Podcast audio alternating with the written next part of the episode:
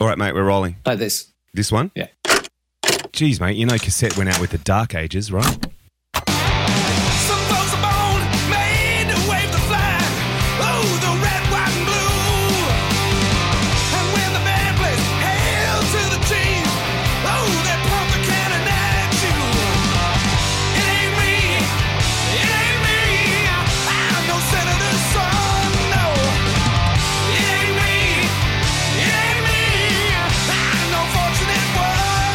That's cool.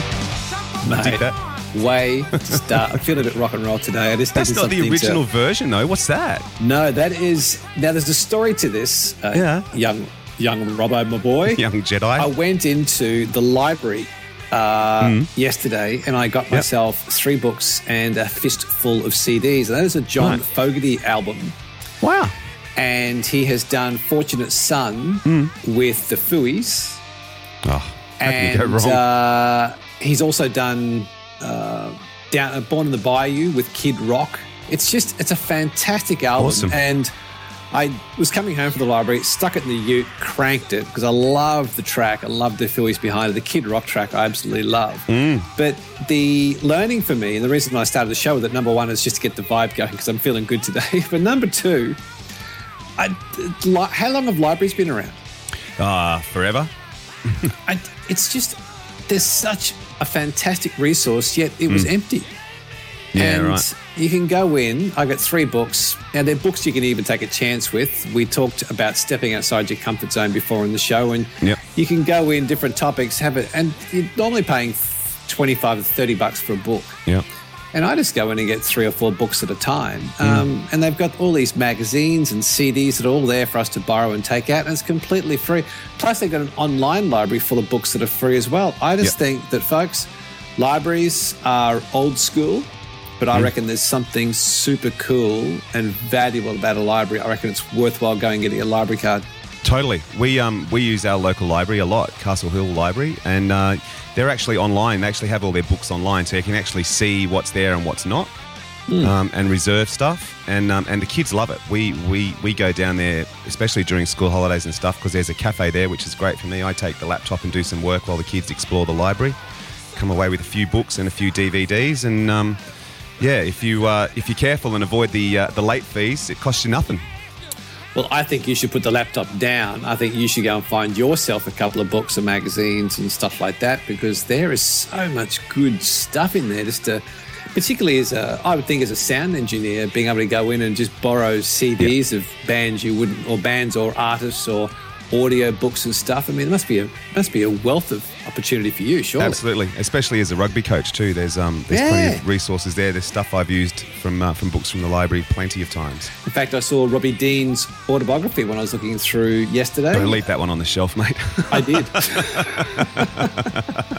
but because the ashes are on, I got the Kevin Pietersen autobiography, which I'm going Ah. to rip into next. That's my Yes. next book on the list. So, um, one. So there you go, cracking track. And the other thing I Mm. do like about that, John Fogerty has been was a superstar uh, fronting Creedence all those many Creedence Clearwater Revival Mm. all that many years ago. But to remain topical and bring it with the Foo Fighters makes it current. yep. And there's so many great lessons. It's, you know, how do you remain current? How do you keep innovating? Number two is what's old becomes new simply by tweaking it. There's a lesson about collaboration, is collaborating with the right people and creating a brand new sound for something, which is really a form of innovation where you take something that's there and you tweak it Yeah. to make it better. I just think it's a cracking way to start the show. Yep. Ripper. So maybe we should get on with this week's show then, eh? Let's get into it. The Mojo Radio Show. So, Robbo, our guest today comes to us from North Queensland, and he's a mate of Blake Beatty's. Now, remember Hmm. Ah. we spoke to Blake a few weeks ago on strategy, and he's also Blake was behind Pay It Forward Day, which was a great success, and Yeah. he put us in touch with Andrew. I've known Andrew for many, many years, and uh, he lives in North Queensland. He's got a very, very interesting journey and story that, in itself, is quite inspiring, but. He's a best-selling author. He's written over ten books. He's written maybe I think maybe twelve books. He's a he speaks around the world. He's a global presenter. He does a lot of work with entrepreneurs, and his real message is around resilience, belief, and determination. And with such an interesting background and journey to this point, um, Andrew Griffiths is a guy who can speak with a lot of authority, and he's very, very successful. He's very, very good. So, um, Andrew Griffiths, welcome to the Mojo Radio Show, mate. Uh, g'day, Gary. Very, very nice to be here. I hope you can hear me loud and clear from North Queensland. it's gonna, it's gonna, the signal's got a fair way to travel, mate. But you are coming in a okay. Uh, to put everybody in the picture, just um, give us a quick background, sort of work you are doing now, and the sorts of companies or individuals you're working with. Uh, yeah, it's, it's always interesting isn't it, how our little uh, our careers evolve. Well, I mean, obviously, I'm still writing books. Uh, I got 12 books Yeah. now, uh, sold all over the place. So that's that's still the background. But I haven't had a book out for three or four years. So I, I have to write another one because I'm sick and tired of people stopping me in the street going, "So when's your next book coming out?" and uh, so I, I'm have to I have to respond to peer group pressure on that one. Um, but I, I'm doing a lot of work in the probably in the entrepreneurial space. I'm working with a company called KPI, and uh, I do uh, I teach people how to write books as part of their entrepreneurial 40 week program, which is absolutely just fabulous. Um, so, I, and I've done that in Singapore. My program now has also been licensed, and they're teaching that in the UK and the USA as well. So, um, and and that's been a really interesting experience to go from being a writer to actually teaching other people how to write their own books, non-fiction kind of books. The type of books that we write, uh, Gary, um, has been really, really re- rewarding. And, um, and I guess on top of that, I'm doing the usual. I'm presenting for mobs like St George Bank and Bank of Melbourne and uh, Telstra and Optus and doing all these other kind of things all over the countryside, uh, around the world, up to Southeast Asia, doing a lot of presenting. And uh, to be honest, I'm having a ball. It's- it's really encouraging to hear somebody who's really got their mojo working, mate. You um you've got a very interesting background because I, I know your backstory. Can you just share with us kind of what a little bit about what you've been through and I'm, I'm specifically curious about the crossroads that you had to face in your past that led you to where you are today. The, the easiest way, I guess, to describe it is that I, I grew up as an orphan, so I haven't got a birth certificate, and I, I don't really know exactly when or where I was born. Uh, but it was around 1966, and it was in January. So, um, but I, it, my parents left my sister and myself when I was about six months old, and so um, they left us with this old lady who was uh, who did a pretty amazing job of looking after us. But she was she was nuts as well. She had a terrible case of of dementia and all types of things going on. So we lived this really pretty full on kind of violent life. Uh, she was really abusive. So I, I grew up in that stage. I wasn't even allowed to sleep inside the house. So I slept on a mattress outside from the youngest, my earliest memory was me on a mattress outside the house. And uh, and we had a dog, and whenever we had the dog, the dog slept inside, and I had to sleep outside. I never I never really understood how that all worked but I um but, but she, because she had dementia, she was an old lady who'd been through it all. She'd lost her father, six brothers in various world wars. She was born in 1896 to put a bit of perspective on this. So, but she she just lost two husbands in world wars, and she was just angry and bitter with the world. And um and it just she kind of took it out on my sister and I. And uh, eventually the welfare got involved, took us off of her, and um because the violence had escalated, I had my skull fractured, and and then we ended up in foster care. And to be honest, that wasn't a whole lot better. There were, um, and I, then I started to follow a pretty predictable path, which is you get into drugs, you get into alcohol. I mean, you start to do crime. You know, I stole a car. Started to the drugs get heavier, the alcohol gets heavier, and all of a sudden, you know, you do head down a bit of a predictable path.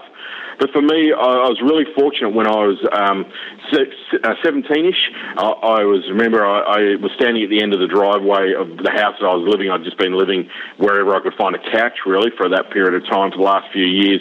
And I remember at the end of the driveway, waiting to be picked up by my friends, going, you know, I, I, I need a, I need to, something's got to change here. I had my, an epiphany, and it was really a crossroad for me. That whole, I go this way, get in the car and go, and, and my life is mapped out. I'm going to end up dead or in prison, or I'm going to hurt people, whatever it might be, or I've got to turn away and I've got to become my own man. And I literally, you know, left that night and I moved up to Townsville, of all places. I was in Sydney at the time, and uh, and started a life where I, I took responsibility for my own actions and I everything changed and uh, that was the best thing.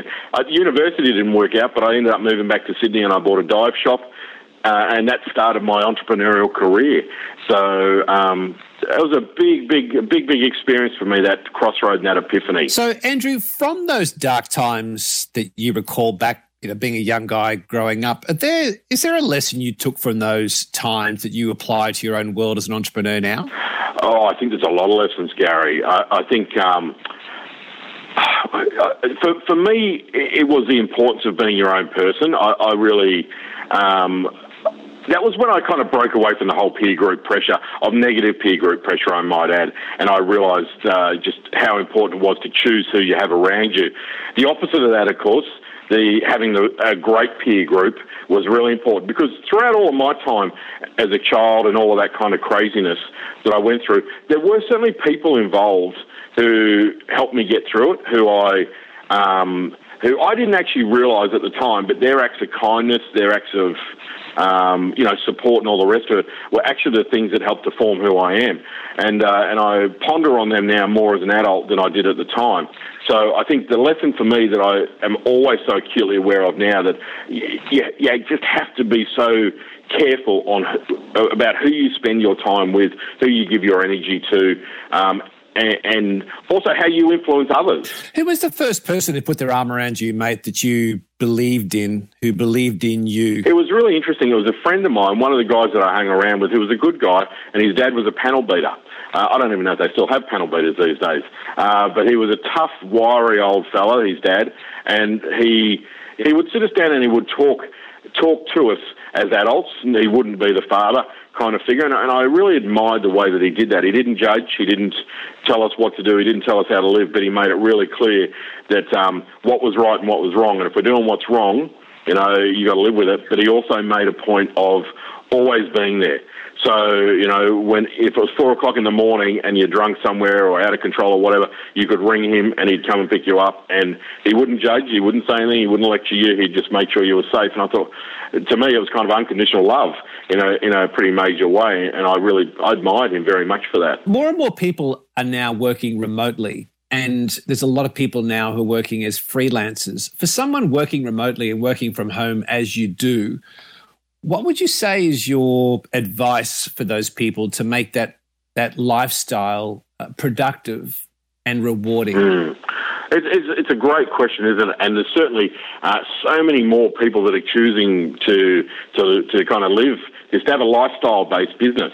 I, I mean, uh, things for me that work well for me um, are I, I, do treat it obviously very much as a business, and that might sound like a strange thing to do. But when I many years ago I worked uh, from home, and I remember when I would tell people, they'd say, "Oh, you know, where do you work? Where's your office?" I say, "I haven't got an office. I work from home," and they would kind of pat you on the shoulder and kind of go, "Don't worry, mate. Th- th- things will get better. Things will pick up."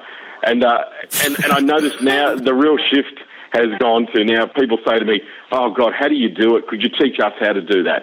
And uh, yeah. and, and I I guess that's the first thing where I kind of realised it's actually a bit of a privilege to be able to work from home. So, so I, I, I kind of honour that all the time. Go, wow, you're very fortunate if you can do it, but you do have to be disciplined, and I think you have got to learn how to how to look at it as work, not as um, you know just kind of hanging out at time. And that can sound a bit strange as well, but I, I know a lot of people do struggle from the working from home thing. So for me, I have very established routines. I have very established rituals that I follow on a day to day basis, which help me to, to to get to stay on track to do what I do. I, I um, I'm also in the same vein. I'm also very heavily connected because I do I do travel a lot and I'm out uh, town quite a lot as well. So that kind of keeps me connected and engaged because I think one of the, the problems that we can have when we work from home can be isolation and uh, and you can get a bit into that business isolation kind of mode. And it's funny, I, I always remember a few years back, I thought, well, you know, I can write full time now if I want. I can just keep writing books and do all that stuff. And I thought, well, if I was doing that, if I was never leaving the house just writing, I'd stop shaving, stop washing. I'd be the guy that goes down to get the newspaper in a dressing gown with nothing else on. Women would be screaming and taking their children away from me in the street. Uh, and, and, and I realised that, that I needed to be out and about and amongst humanity mm. to have a bit of a balance there. And I suggest that to anyone working from home. Enjoy working from home, but don't be stuck at home all the time. Get out, join some networking groups, you know, your chambers of commerce, whatever it might be. Be involved. Go and see clients if they're local, if you can do that. Even Skyping and connecting and actually having face to face connection means that you've got to kind of get dressed and, and, you know, have a shave if you're a fella and do all that kind of stuff. So I think there's some of the things that I found, Gary, have worked for me. You've just made me realise what the screams are when I go and collect the paper in the morning. Mate, you just pegged Robbo 110%. Yeah, you nailed it. Unshaven, yeah, that's me. dressing gown with no undies on, studio. Absolutely. Yes, studio in the back of the house.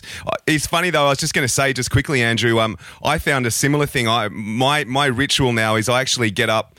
Um, a- and I and I, I I've bought myself takeaway coffee cups.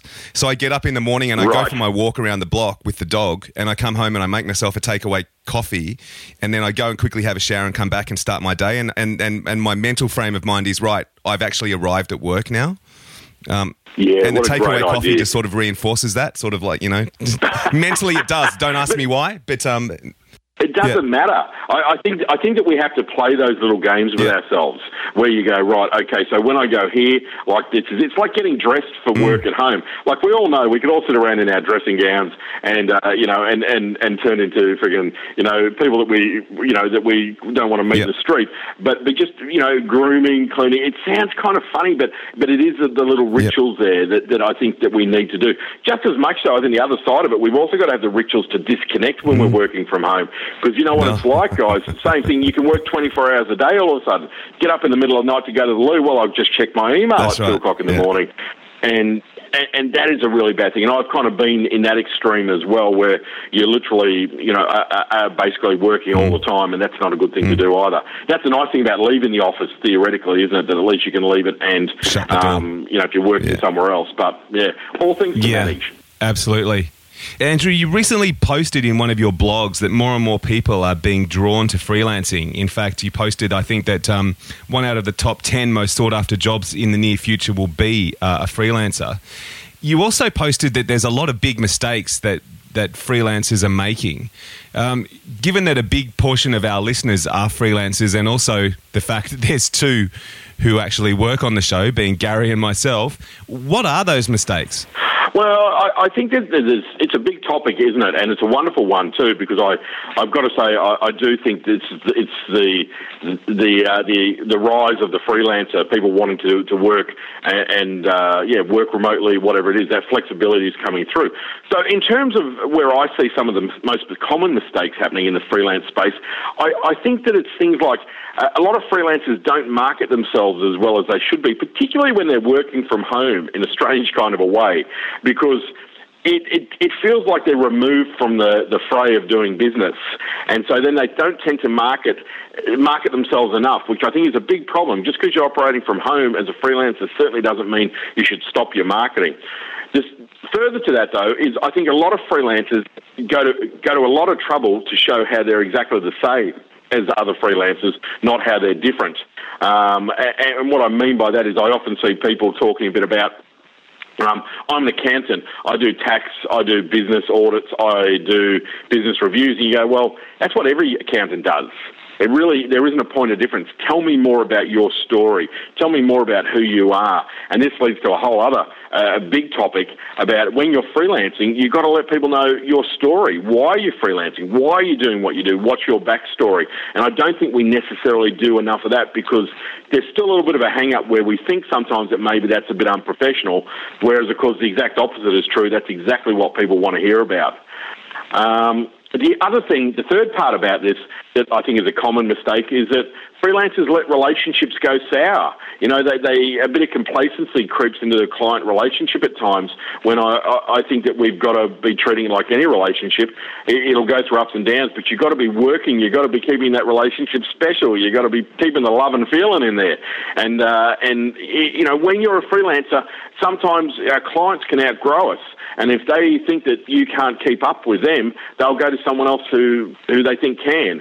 So it, it, it needs energy. It needs it needs commitment, building the relationships, marketing ourselves. You've got to you got to commit time to that every day. And and I think that that's probably the biggest mistake. A lot of freelancers wait till they're quiet and then they go, oh, I better do a bit more marketing. And of course, we know that that doesn't work that way. That uh, that's gold. Cha-ching. Cha-ching. Pleasure. That is a very, very good point. Which which leads me on to something else you, you write and you talk about, Andrew, which I'm fascinated by. When you go to a lot of speaking events, and invariably the introduction to the conference is this is a great networking opportunity. There are some people in this room, whitey, whitey, whitey. Sadly, I think a lot of people miss the opportunity to network properly and make it productive. You've got your own tips on networking. Can you just give us your top tips for going into a room, how to network to make it to get the best results and to really, you know, work its head off? Absolutely, and uh, it's a it's a great question. It is one that I'm kind of passionate about as well, which um which you rightly picked up on. I think firstly, one of the things that I that I would say is that that most people are actually terrible at networking, and we most people will will take the safe route, which means you go to a networking event and you kind of find someone who you know, and then you stick to them like glue for the rest of the event, and uh, and, and you just kind of talk to each other because there's that little safety factor around that, and you kind of go, it's not really networking. That's just kind of hanging out with someone you know. Unless they're a major client or something like that, sure, there's a benefit of that. But, but my approach to networking is very strategic, as is to be honest, everything that I do, it's very strategic. And, uh, and my view on that, if I'm going to go to a conference or if I'm going to go to a networking event of any kind, I'm going there, um, whether I'm speaking or not, if I'm just turning up at a networking event, then for me, I'm going there to meet someone specifically. That's my goal. I know exactly who's going to be there and I want to meet that particular person. And I know why I want to meet that person and uh, I know how to meet that person. And ideally, I'll probably have someone there who can introduce me to that person so that I've got a nice introduction to meet them. So, first and foremost, what are you hoping to achieve out of a networking event? I don't go there to drink beer and eat sausage rolls. You know, I can kind of do that anywhere. For me, it's about you know being being the person who who is able to be connected to that person. So, a very clear goal first and foremost. Um, the, the second thing that I have there is uh, that I always try and make it a point. Well, when I meet that person, what am I going to say? What do I want the outcome of that interaction to be? And I really want to say, well, uh, you know, you know, um, Gary, great to meet you. You know, this is what I'd like to do. This is who I am. I, I love what you do. What I would really like to do is to be able to come and see you next week. Would that be possible? Now is not the time to be able to talk about this stuff and have a commitment to be able to go and meet up with that person on the spot and uh, and follow up. So that's the third thing that I, the second thing um, Um, that I would tend to do. The, the, the other part of it is for me that, that if I'm at a networking event for a couple of hours, I am working it. You know, I, I really I want to meet other people. I want to make a point of that. I'm very courteous to everyone I meet. I don't like the people that kind of say, "Well, what do you do?" Well, you're no importance to me, and they move on. For me, it's much more of a you know make a point to meet people, connect, collect the cards that are relevant to you, of course, and then the third part for me is very much about following up. So I'm very, very quick to follow up straight after the event. And if I say I'm going to do something, I do it. Um, I collect cards. I'll send people books. Uh, and I'll say, oh, you know, here's a copy of one of my books. It's great to meet you the other night at such and such an event. Uh, I'd love to set up a time to come and see you. And uh, when you send someone a book, when you do that kind of follow up straight away, um, you know, you get that connection to them. And, and so I think you've got to make it personal. You've got to be strategic, and you've got to work the room, not just kind of stand around at the buffet. Nothing wrong with standing around at the buffet, though.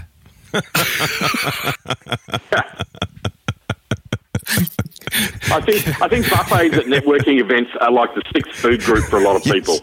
yeah, mate. Robbo's a podium performer at the Mate, the great thing about a buffet is it's lunch and dinner. That's right.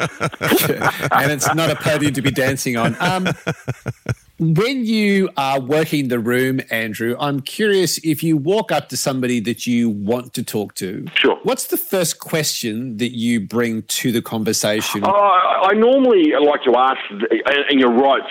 Obviously, you know, Gary, what you're saying there. What's the first question you ask? And that's probably the biggest thing, isn't it? Is like to to to go forearmed with some questions. Hmm. I, I think there's nothing worse than doing that introduction, and then there's that awkward. Well, we've got nothing to say. So I to I ask them questions about their business. And for me, you know, I've done my homework. I know who I want to meet. So let's say that I know a bit about them. I'll ask them to tell me a bit about what their business is. I will tell them, ask them, could you tell what's what's the biggest problem that you're having in your business at the moment? Or I'll ask them, what do you love the most about your business? You know, and, and that might sound like a bit of a corny question, but that's a, that's the, the last one is the one that actually gets people excited. Or what are you working on now? What's your what's your most exciting project that you're working on at the moment? And they're the ones that kind of elicit the more emotive responses, not just a oh well we're a you know industrial production company and we have 73. I don't want that answer. I want to try and get to know the person a little bit more. So I normally have three or four kind of questions. But I'll go a little bit further. You know, if I'm trying to target that one individual, and I know what their company is. I'll also do a bit of research online before I go, and I'll find out what's happening in their industry. So I want to meet um, the head of St George Bank, and I go right, okay, so he's going to be at this event or she's going to be at this event. So right, what, I'm going to find out what's happening in the banking sphere that day. I'll do a little bit of research and see what's relevant, and that will help me to develop two or three questions. Um, Another thing when I'm travelling and I'm doing this, so I'm, let's say I'm, I'm going to Bathurst to do to present at a conference or a networking event of some sort. Um, before I go, I'll spend a little bit of time researching what's happening in Bathurst. First thing I'll do when I get to Bathurst is I'll buy the local newspaper and I'll kind of have some read through that, get a few snippets out of that, and that will give me a few questions to ask people as well. So I can say, oh, Gary, I read in the paper today that the local council wants to stop all cafes from having chairs out in the main street. It's going to change the feel of the city. What are your thoughts on that? And, uh, and I find that kind of uh, that kind of stuff gets really good conversations flowing as well and takes away all those awkward moments. That is a little slice of gold there, mate. Gee, that's good. That's um, that's a cracker. Absolutely. Uh, Andrew, if we want to step away from this podcast and they want to turn the conversation back on themselves and create a better business, what's the first question somebody should throw back at themselves? The, the, the question that I would ask, taking into consideration probably two questions, maybe three. The first one would be to have a really good, you know, have I got the very best peer group around me that I possibly could have? Have I got the best people in my life uh, around me at the moment that are really going to challenge me, inspire me, make me kind of play my A game all the time? I, I think that we always need to do that, and that people might be, those people might be uh, the right clients, the right, uh, the right advisors, the right, you know, whoever it might be. But we've got to make sure that we've got those right people around us and the wrong people not around us, and that's very tough sometimes for people uh, because it might mean the end of a relationship or the end of a friendship or whatever the case may be. But you've got to have the strength of character to do that.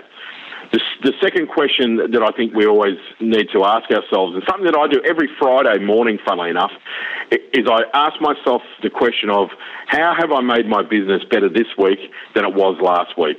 And uh, and I write down the things that I've done. So how my business developed, how have I introduced a new system, have I you know attracted a new client, have I saved some money or whatever, or you know that's the first question.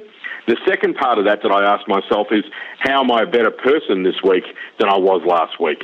And uh, and I do the same thing and say, well, what have I learned? What have I given? What have I taught? What have I rah rah?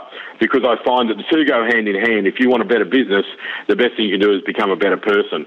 And uh, and I don't not trying to say anyone's a bad person, but I, I think that they're the two little questions for me that have been most pivotal. Every Friday morning, how have I made my business better this week, and how am I a better person this week than I was last week? Mate, I love that. That that is very, very good.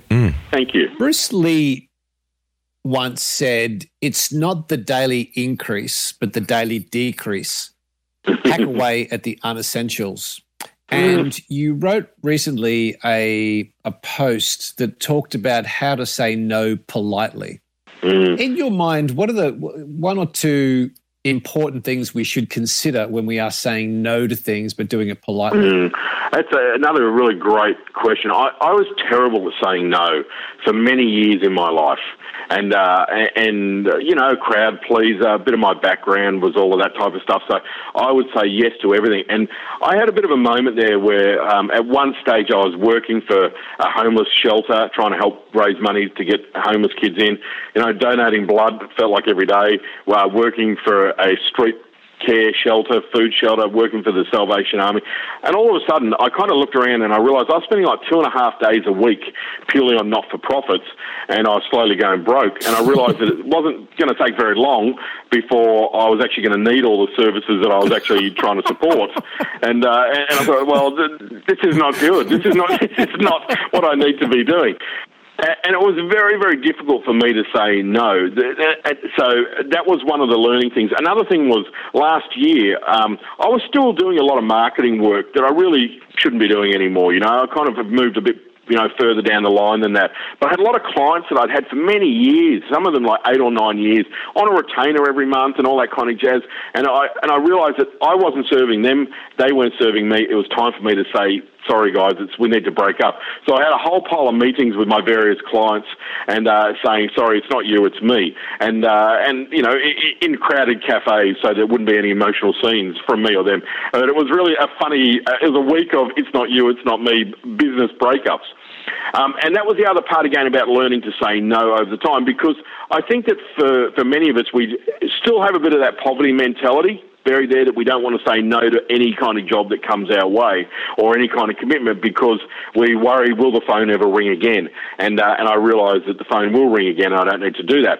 So one of the best things that I've learnt in my own little kind of world for learning to say no and, and to avoid being guilted into it on the spot is I never ever commit to anything on the spot. I always say to people, look, thanks for that. I'll have to check my diary and I have to check my commitments before I get back to you.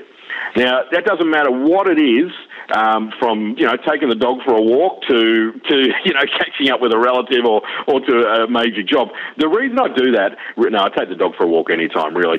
But the, the reason I do that, it gives me time to move away and go right. Do I want to do this?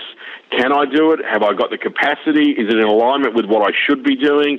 All that kind of stuff comes into it. And and I, one of the parts I do is say, right, when I get up on the morning of when this thing is happening, will I still want to do it? And uh, and I kind of go, you know what? No, I wouldn't. And uh, and then I, that gives me the breathing space then to go back to the person and say, look, thanks very much for the opportunity to talk at that or do this or do whatever. But I'm afraid due to my other commitments, uh, I won't be able to, to attend it, take you on as a client or whatever the case may be. And um, and I've learnt that that's made my life so much easier. I, I don't. I, never respond to anything on the spot, and people will often call me on it and say that I'm a bit evasive, and I go, yeah, I am. And I've even got a really good little technique for dealing with people that want freebies that I've just developed. If you'd like me to tell you a bit about that. Oh, mate, do share. okay, so you know what it's like. We all, and anyone listening out there, freelancing, working for someone, whatever it might be, we all have those situations where people want something for free. They want to pick your brains, want to catch up for a coffee. I get 100, maybe 120 emails like that a week where people just want to have a phone call. Can I do that? And go, well, if I did that, I'd be working 80 hours a week just doing my free stuff. You know, I do this commercially. So, but there, are, but also I find that when you do the free stuff, people don't necessarily value it, and and you kind of go, you go out of your way, you, you spend all your time, and who suffers is generally your family. Like, do you want to spend an hour giving someone free advice, or would you rather spend an hour with your loved one and uh, or loved ones, and and kind of looking at that? So I kind of looked at that and went, well, I've got to have a way of doing this. I don't want to be that mercenary where I never do anything for free, um, because I think that's important that we have got to give back. But I want to have a better system. So what I've just done now, and uh, in the past I did this informally. I said, okay, I'll catch up with you for an hour, but what I want you to do is now to make a donation to a charity of my choice. And uh, and for roughly the amount of what a consultation with me would cost, and uh, and and I thought, well, that was nice. But then I had a few people who didn't actually do it, and uh, I found out, which was a little bit irritating. So now I send out a form ahead of time. So yes, Gary, we're going to catch up for one hour. I'm not going to charge you, but here are the four charities that I support.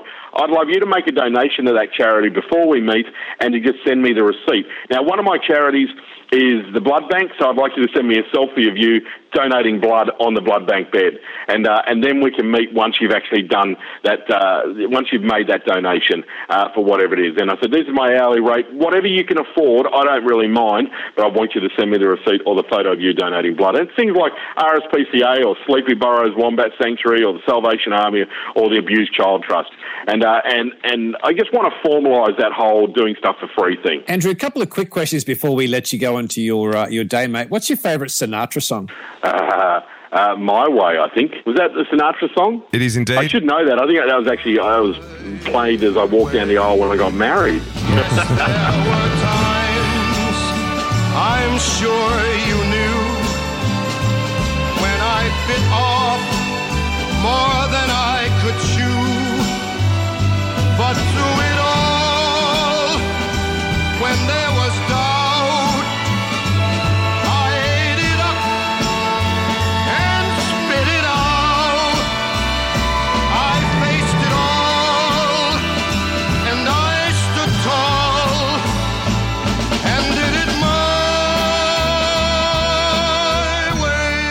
about daily rituals, Andrew? Do you have any of those that are non-negotiable for you? Yeah, well, daily rituals. I'm a big believer of daily rituals. So for me, uh, it, it's definitely how I start the day. I start the day really early, so I'm up 4:30, 5 o'clock, and I really spend that first couple of hours, that first uh, five till seven ish, uh, when I get really focused on the day ahead, plan what I've got to do. I tr- avoid checking emails and things like that for that first few hours. Do a bit of personal development, you know, watch a few TED talks, uh, do a bit of reading, just really get centered and focused, and make a point of then getting ready for the day ahead. And that's something that for me is just a real non-negotiable. That how you start the day is how you finish it. All stuff that we've heard before, but I, I believe it's it's a really, for me at least, that that powerful start to the day um, is, is the best productivity tool that I can have. That's awesome. Hey, um, uh, one for me, mate. A very important question. What's a recipe that gets your mojo going? What's your favourite meal? What's my favourite meal? My Yeah. favourite mojo meal. What a great question. My favourite mojo meal would be sushi. Oh, Nothing like With it. you. The, you know, it keeps you ready for action. You feel good. You you feel lean, but you know, energized. You've enjoyed watching the masterful sushi chef doing his thing. So you're respecting a craftsperson. Yeah, definitely. It's good sushi in a good sushi restaurant.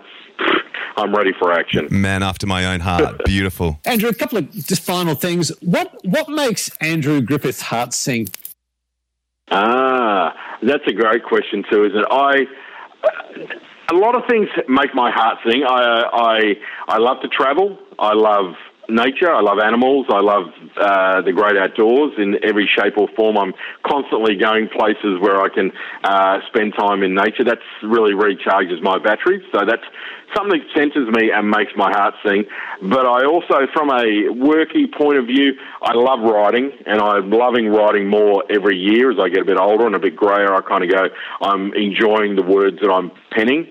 And I also love creating. There's nothing that I love more than creating a new program or a new keynote or a new workshop or uh penning an idea for a new book or whatever the case may be. I, I find that um, in true entrepreneurial spirit, I love the creating probably more than I love the doing, uh, um, which I'm sure many people can relate to. But yeah, that's the, the three things for me is nature, writing, and creating. If, as long as I can do all of those three things on a regular basis, I'm a happy chappy. So what have you not done yet that you know you can? Oh, what have I not done yet that I know that I can?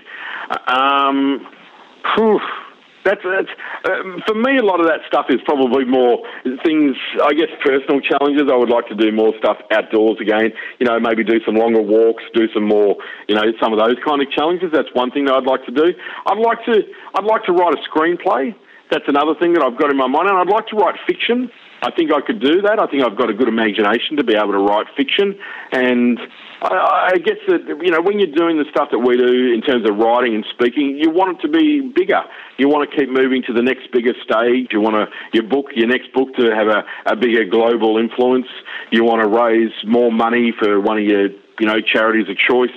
I, I guess the expectation just keeps going up in terms of what it is you want to do of yourself. So you need to, for me at least, you know, you, you, as much as I appreciate my downtime and living in Cairns, I love my next big event, my next book release, my next whatever it might be, um, and, and making each one bigger and better than the last one. That's the hope, anyway. Well, this has been an absolute blast, mate. And uh, I must say, Robbo, it's been uh, a real treat having Andrew on the show, isn't it? Totally. Absolute Thank bag you. of knowledge. it's been a real treat to be on the show. Thank you. Thanks, Andrew. That was fantastic. Good on you, mate. You're a beauty. Hooroo. See ya. Bye bye. Help us get the Mojo Radio Show on the iTunes What's Hot list. Hit up the Mojo Radio Show and leave a comment now. Oh, and please You are such a disappointing pair. be gentle with us. Okay, so Mr. Bertwistle, I will see your John Fogerty and I will raise you a Led Zeppelin. Oh, good call, my friend. What do you got? So every year, the Kennedy Center honors what they see as representative of the voices, soundtracks, and stories of our personal lives and memories, to quote their website. So back in 2012, the uh, the recipients were Buddy Guy, Dustin Hoffman, David Letterman, and Natalie Marakova, plus the aforementioned Led Zeppelin. They got a whole bunch of well known artists to cover some well known Led Zeppelin songs, like this one, Lenny Kravitz.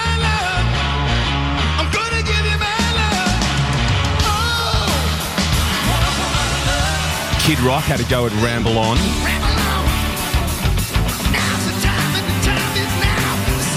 time. closed the show and brought down the roof, can I say, with their version of Stairway to Heaven.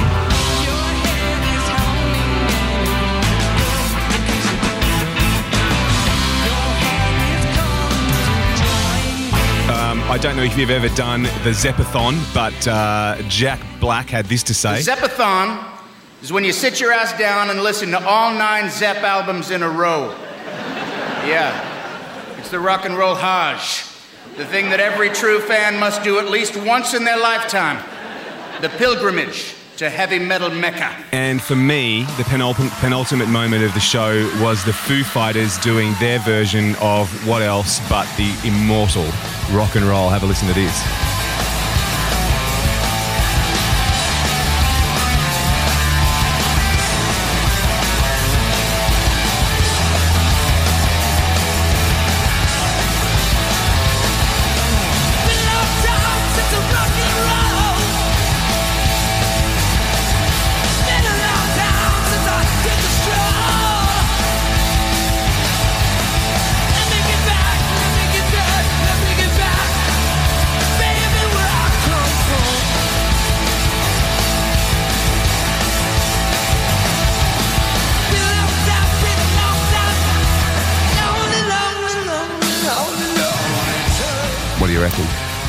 I reckon that we have bookend the show top and tail with a little bit of rock and a little bit of roll. What's wrong with that? Absolutely. I reckon. Uh, yeah, I reckon there's nothing more to say. I reckon we uh, we end it here. We'll play out another uh, minute or two of this and uh, leave our listeners in a, a hell of a mood. What do you reckon? For those who listen to Mojo yeah, Show, so we salute, salute you. you.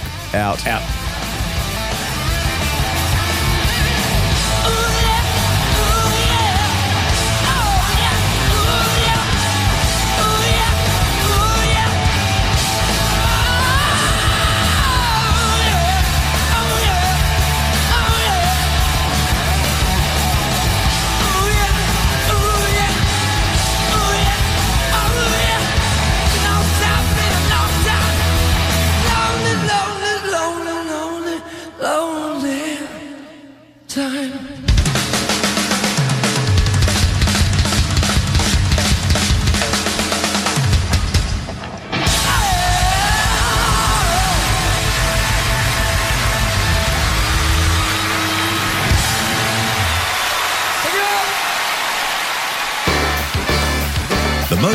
Radio Show is produced and recorded in the studios of Voodoo Sound. For more tips and tools to get your mojo working, check us out on Facebook at The Mojo Radio Show or online at themojoradioshow.com. For more about Gary, see GaryBertwistle.com or to polish your next audio or video production, check out voodoosound.com.au. And for the right voice, realtimecasting.com. Andrew Peters speaking. See you next time.